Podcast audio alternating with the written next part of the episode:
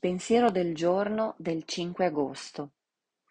Un giorno è fatto di 24 ore.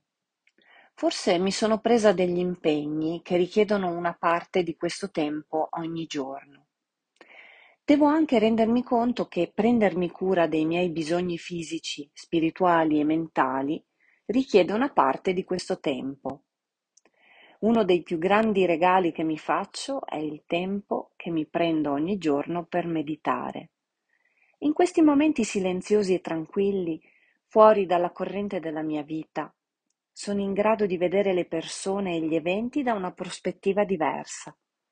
Sono aperta alla mia voce interiore e alla guida del mio potere superiore. Questo ristora e rinforza il mio spirito proprio come il cibo e l'acqua nutrono il mio corpo. Meditazione del giorno.